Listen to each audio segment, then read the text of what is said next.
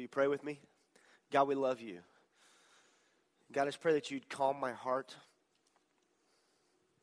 that you'd clear my agenda, that you would speak clearly through me. God, that you would clear the minds of the people in this room and open their hearts so they could receive your truth and your word. God, for us to have woke up and taken showers and brushed our teeth and eaten breakfast and to have come to church and worshiped you and sang some songs and leave not allowing you to do anything would be such a waste of time. So, God, this morning we're just we're asking and we're begging and pleading that your voice of truth would just fall on us. God, that it would not be any of my words that they hear, but it be your truth, the kind of truth that changes us from the inside out. God, we love you. Be with this service. In your name we pray. Amen. This morning, we're going to continue our series called The Bible. Uh, it's based on the mini series on the History Channel. How many of you guys have had a chance to watch that?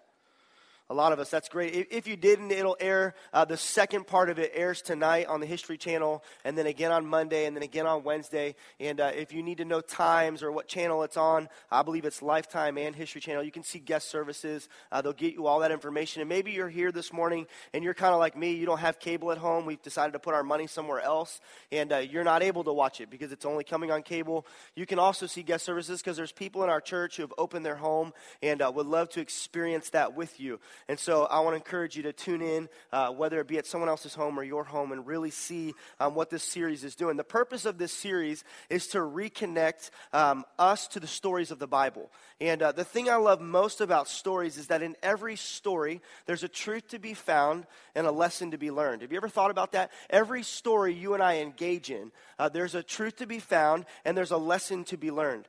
And see, the reality is, every one of us here this morning desires and we're looking for a good story. Uh, I'm not much of a reader of the book, uh, uh, of books, but, but I love, uh, I'm looking for a good story in everything. Whether I'm scrolling through the feed of my Facebook in, in search of a good story or I'm flipping through the TV channels, I'm looking for that TV show that just captures me and it's a story where I can connect with the character. Um, maybe it's a story in a conversation with a friend. Uh, I happen to have a little bit of an addiction with ESPN on my phone, and so I'm constantly looking for the next big big story. Maybe the Dolphins are finally going to sign somebody to help us win, or the Miami Heat continue their 17 game streak. We're all looking for a story.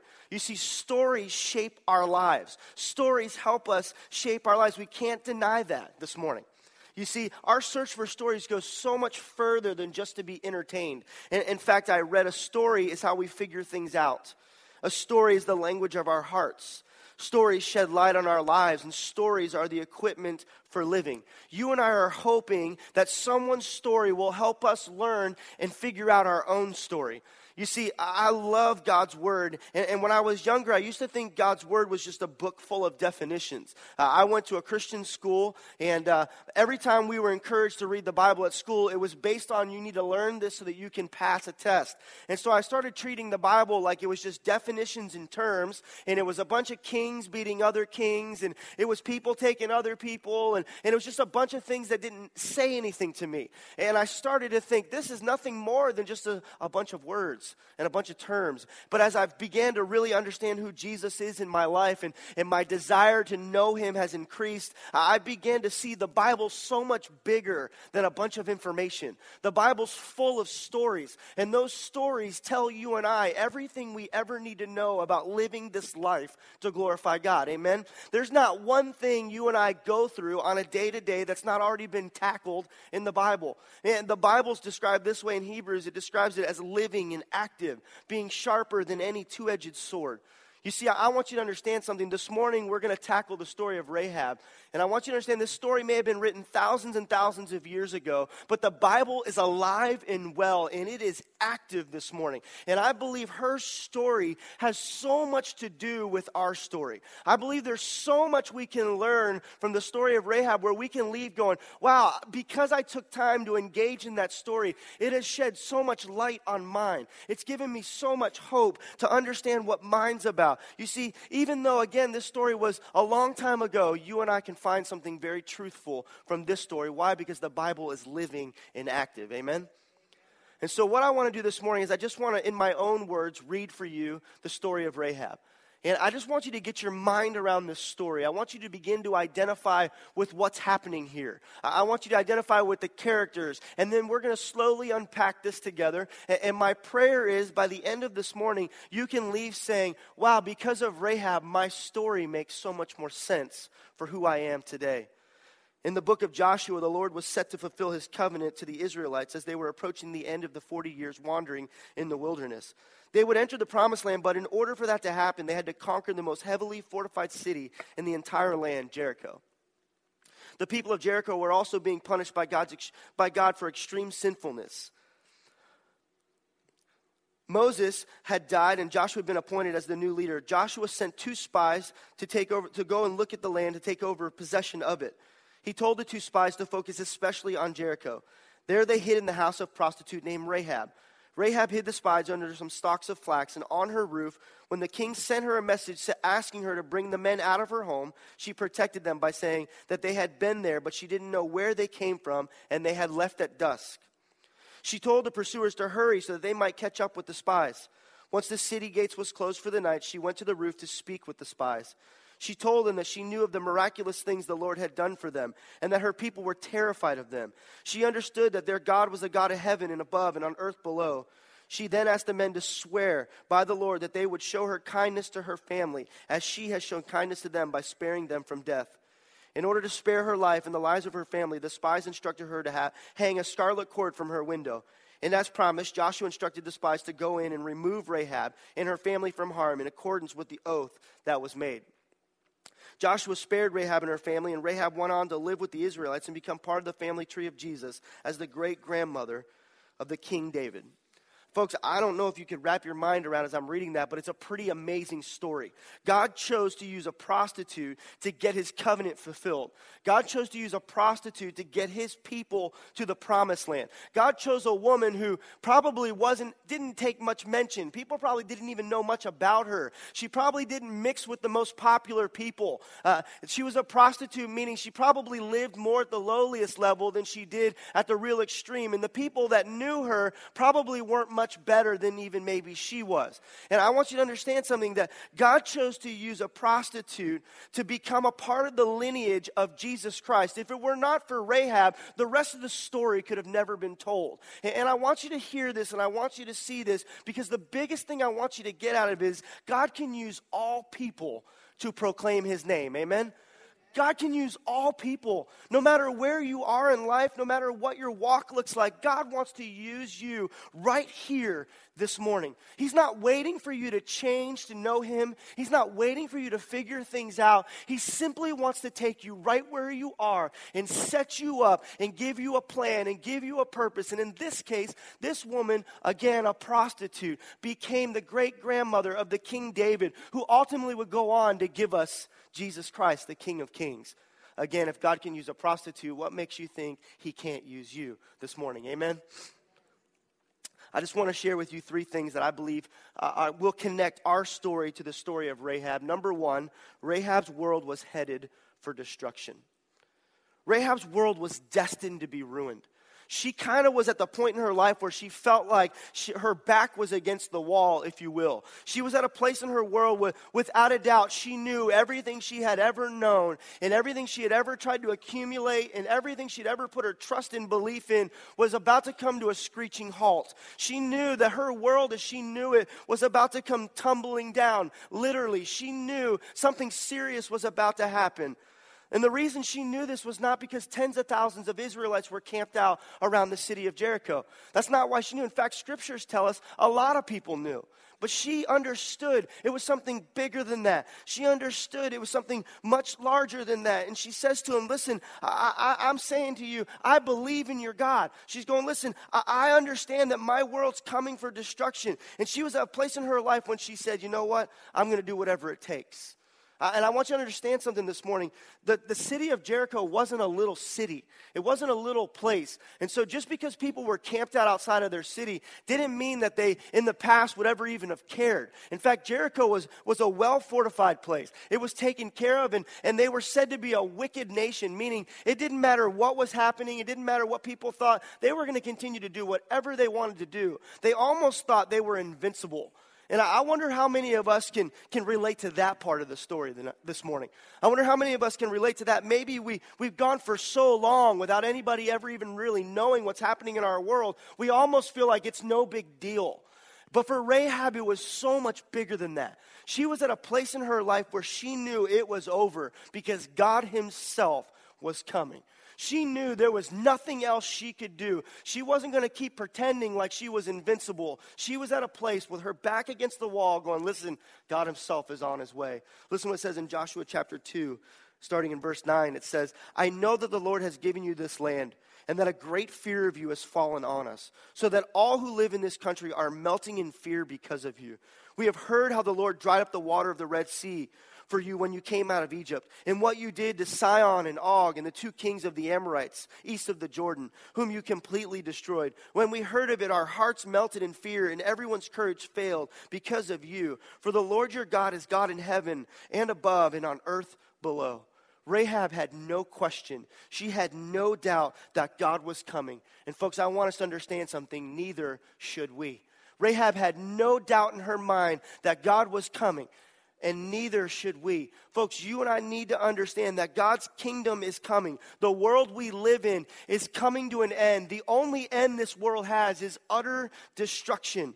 Just a few weeks ago, Shane and I were sitting in Pizza Hut, and I was watching the TV there, and across the bottom came meteorite hits the United, or hits, hits, uh, hits our world. And, and I thought, wow, that's kind of crazy.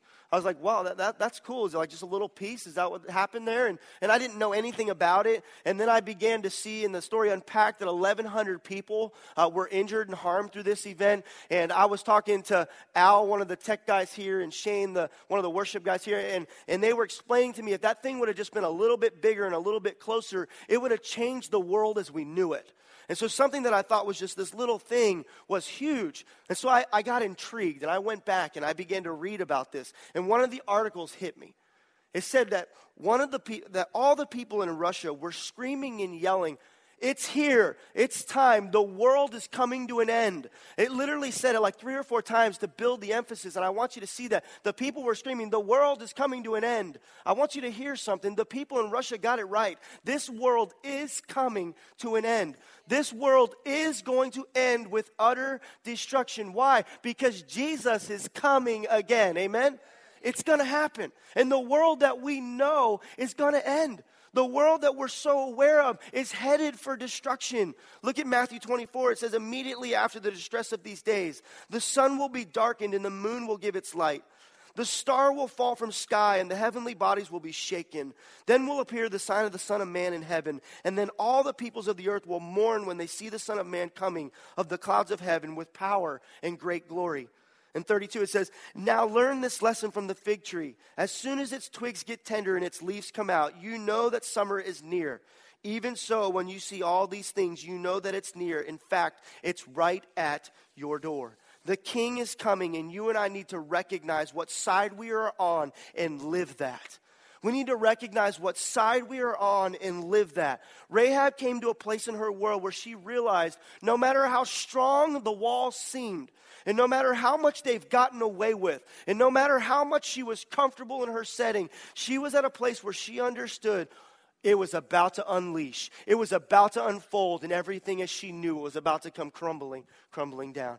You see, folks, even though we're thousands of years later, this story is just like ours. This world that we know is coming to an end. And I want to challenge you this morning stop living for this world. Stop living for, stop thinking that your health or your wealth or your popularity or the things you've accumulated or your family or whatever it is that takes all of your attention and all of your thoughts. Stop thinking that that's what matters and start realizing all of those things are destined to be destroyed. All of those things are going to fade away. And we're either going to cling to it and die with it, or we're going to cling to the hope that Jesus is the King of Kings and we will live it. Amen?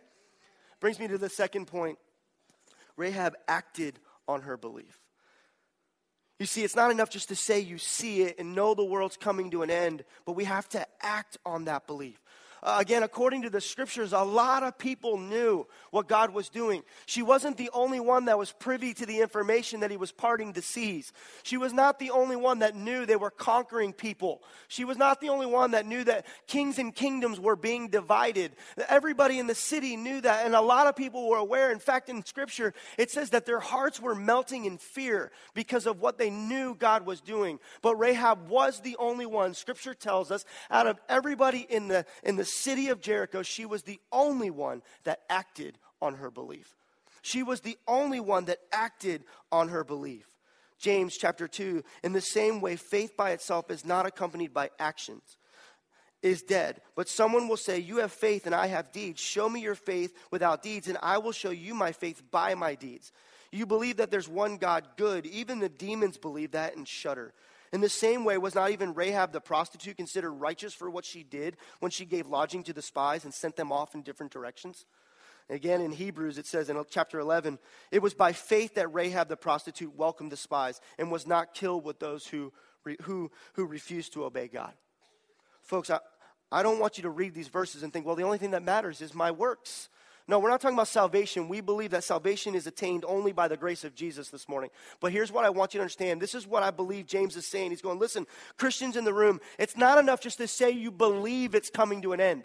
It's not enough just to say that you think the world and you believe that it's coming to an end, but you have to actually live out of that belief. You need to put some walk to your talk. You need to stand up and say, you know what, I'm not going to just think it, I'm going to live it, and I'm going to be it. He's communicating, hey, if you really honestly believe that Jesus is the source of everything, and you really believe that Jesus died and conquered the, rose again and conquered the grave, and you believe that he lives in you, and you lack nothing because of that, you and I shouldn't just sit here and go, yeah, we believe it, but we're going to keep doing everything we've always done. No, we're going to stand up and we are going to act out that belief.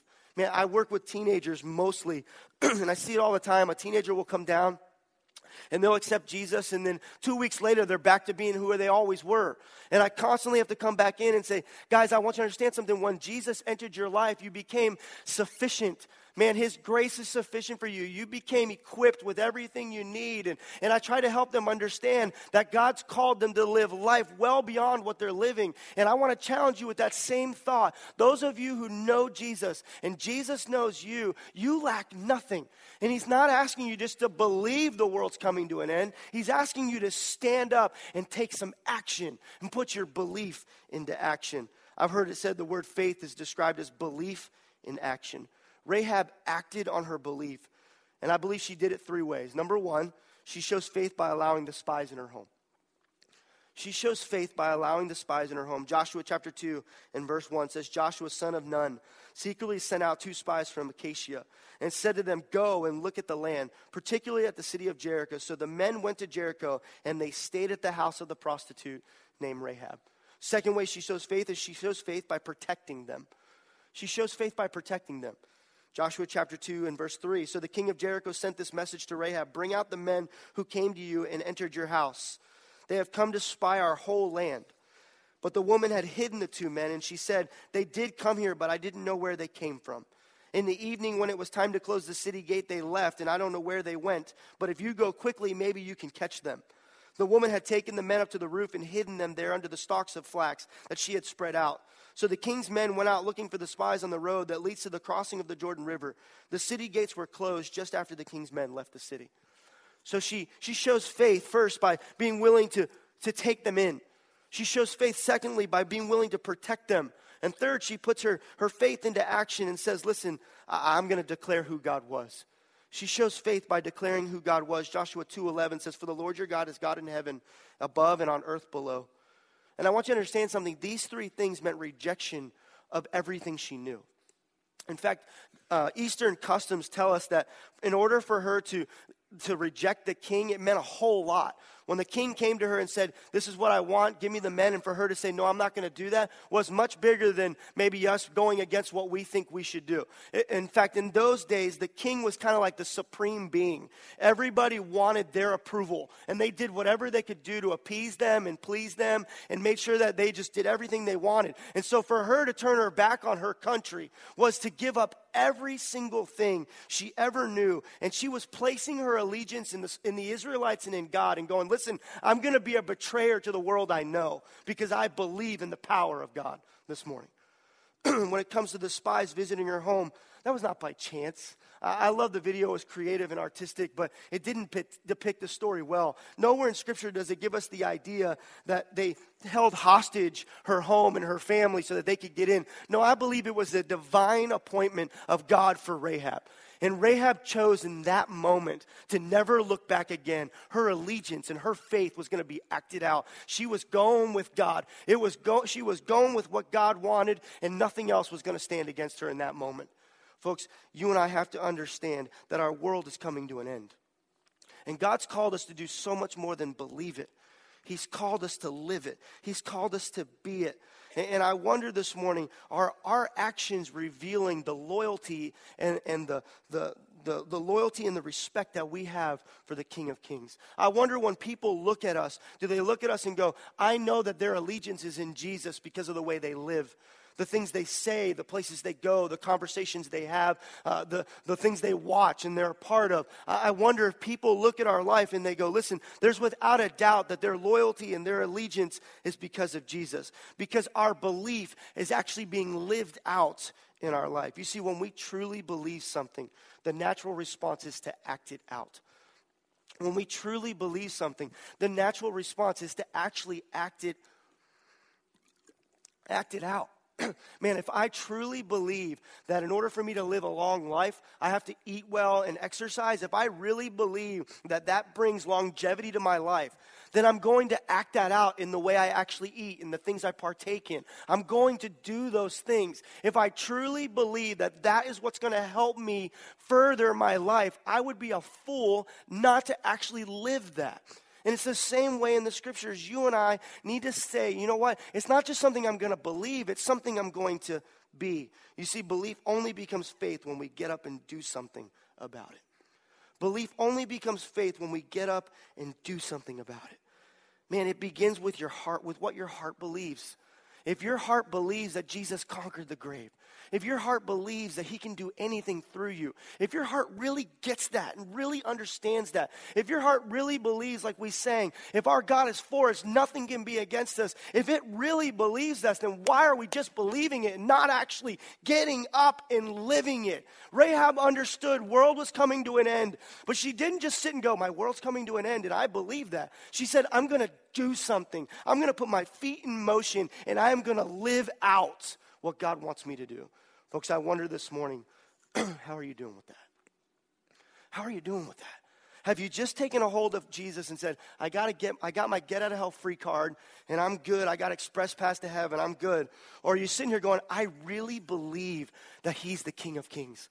And I really believe that his ways are better than my ways. And I really believe that he knows the plans that he has for me and their plans to set me up with a future. I really believe that because if you really, really, really believe that, nothing could stop you from living that. Amen? Church, we've been called to be more than just believers.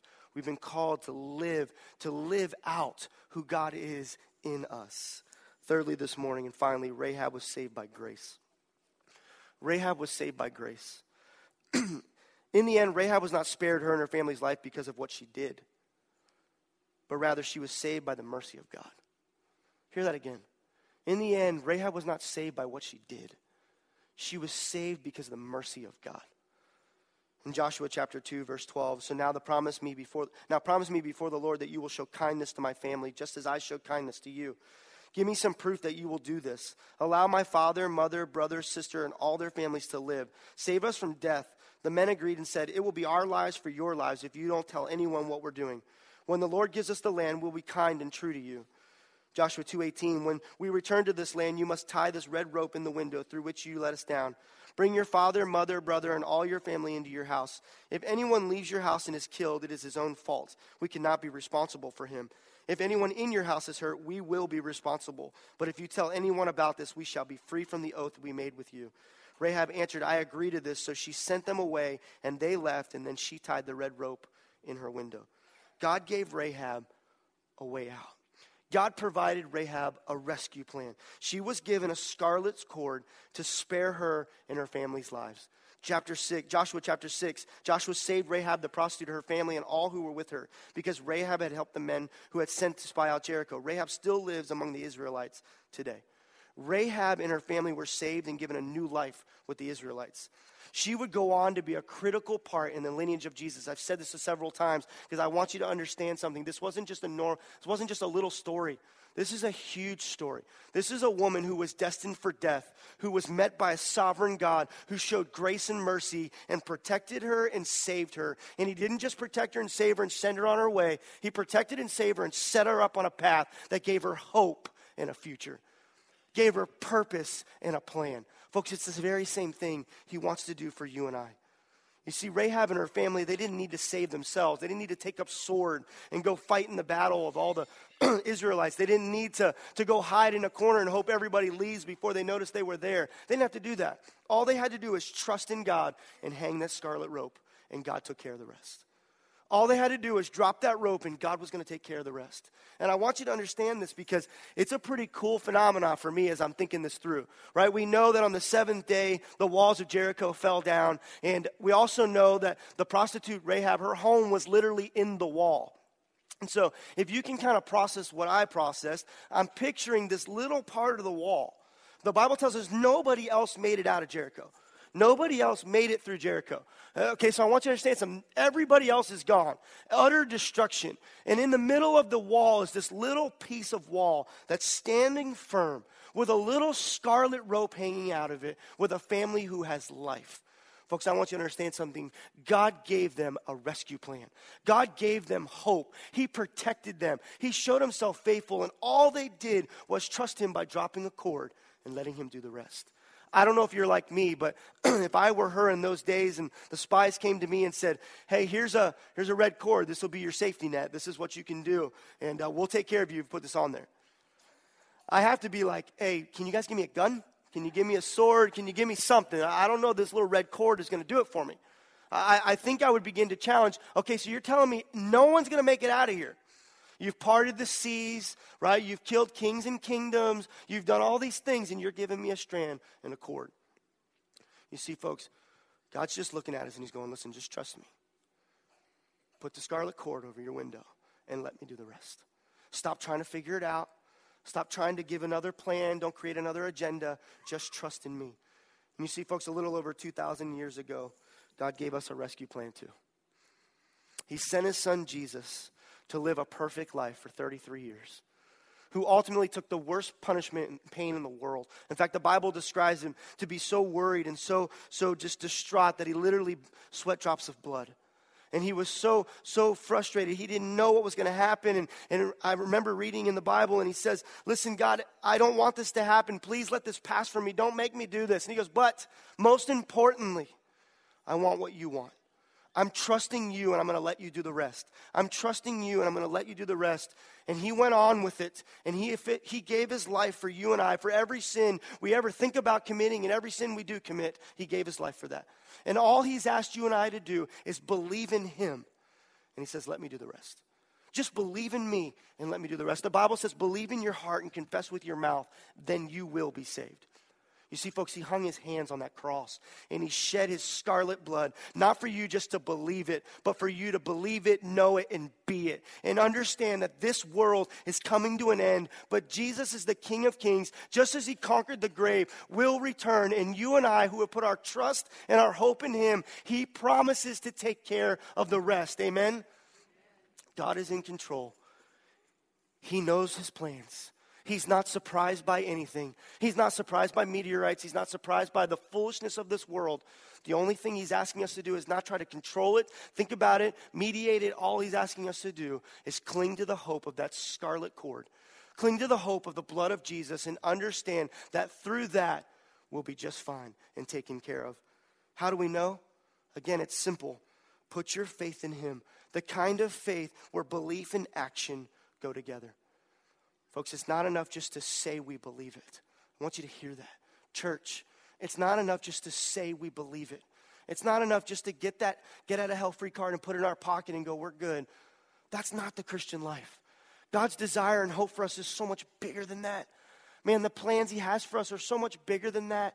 And He's simply asking us just to trust in Him and let Him do the rest. Again, if God could use a prostitute from a wicked nation who was damned to die, what it makes you think He can't and won't use you?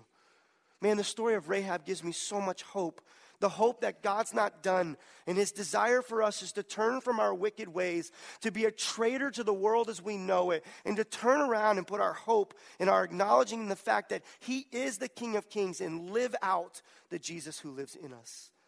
God's kingdom is coming, and we're called to do as Rahab did put our allegiance in God and trust in him to do the rest. Folks, what's keeping you from finally turning your back on a world that's ending? I hope we've established that much this morning. So many of us get up every single day, including me sometimes, and I put my feet on the floor, and the only thing I'm concerned about is what I didn't do or what I'm supposed to do, or what my agenda says or what my calendar says. And I really just have to be honest with you. God wants you to get out of bed, put your feet on the floor, and go, God, I have no agenda. I just want to be the hands and feet of you. I just want to love you with all of my heart and with all of my soul and with all of my mind. And just like that, I want to love people. Folks, if you and I got out of bed with any other agenda, we're living for the world that's going to die. And he's going, listen, even really good things, the only thing I want you to be worried about is me. The only thing I want you to be concerned about is me. The only agenda I want you to worry about is mine. The only thing I want you to do is what I tell you to do and the places I put you to go. And I want you to understand something. The things that God's calling us to do are things that are going to benefit us. The Bible says He wants to give us the desires of our heart. Loving God and letting Him control our life doesn't mean we have to go to a third world country, even though some of us will. Loving God and giving Him control of our lives, meaning, God, I'm going to let you do what you want to do because your ways are so much bigger than my ways. Your plans have one result, and that's for me to have a future and a hope. Folks, I want you to get that. The world has one agenda it's to kill, steal, and destroy you. But God says, What? I want to give you life and life to the fullest. He says, I don't want to harm you and destroy you, but I want to give you hope and a future. Christians, it's time we take what we know and live it. It's time we stand up to the battle and say, you know what? It's not just about wearing the gear and believing it's going to happen. It's about understanding that God's called us for a mission, and that's to make him known to all people. Amen? Church, we believe it. But are we doing it? We believe it. We believe God's coming. Man, I, there's not a doubt in my mind that he's coming. But every day do I get up with that mindset going, I believe it so much and it's so real and it's so true to me. You can't control me. You can't tell me what to do. I don't care how cool the world is. I don't care what it has to offer me. You have no idea what my God's got to offer. You have no idea what he's going to do. You have no idea what he's got in store for me. Yeah, it might be a little hard right now. And I want you to hear that the Christian life is not easy. That's why it's the road less traveled. Man, if it was easy, everybody'd be a believer. The Christian life is hard. Why? Because it's not just enough to believe, it's living out the belief, it's living out the Jesus in us. Folks, I challenge you this morning. What decision do you need to make right here, right now, to leave knowing that you're a part of a bigger story than the one you're writing on your own? What do you need to do this morning to know that you are a part of a bigger story than the one that you're writing on your own? God has already written the story. And I don't know about you, but at the end of the story, I know one thing for sure He wins the battle. And I try to say that in every message because I think it's so easy for us to get caught up in the destruction of what we're going through and the hurt and the pain. Folks, wherever you are, know this. Those of you who put your trust in Jesus, He's already won everything you need to win. He's already taken care. Yeah, let's clap a little bit. Let's get excited about who Jesus is. He's already taken care of those things. He's already set it to rest. He's already set it into motion. His story is already completed, and you are a part of something so much bigger than this little story you can write. The King of Kings and the Lord of Lords The day you and I chose to receive His grace, He wrote us into the greatest story that will ever be told. That's the book of Lamb. Amen? That's the book of life this morning. You and I have hope. And if He used a prostitute, what makes Him think? What makes you think He can't use you? Folks, it's time to get up and be the church. It's time to be the church. And, I'm not talking at you, I'm talking right at me. John, it's, it's time for you to stop saying these things and be these things if you really believe he did those things and he's capable of doing those, if you really believe he's capable of those miracles, if you really believe that praying for someone is going to bring power, if you really believe that's true, then why are you not doing it? If you really believe there's hope, why are you not sharing it? If you really believe that he's the King of Kings, he's the great I am, and you are not, then it's time to step up, prepare for battle, and live out the Jesus who lives in you. Will you pray with me? God, we love you.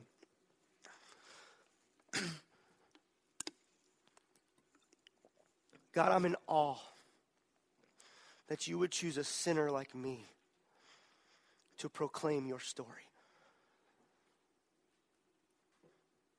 God, you chose us. We didn't choose you. The Bible says you chose us.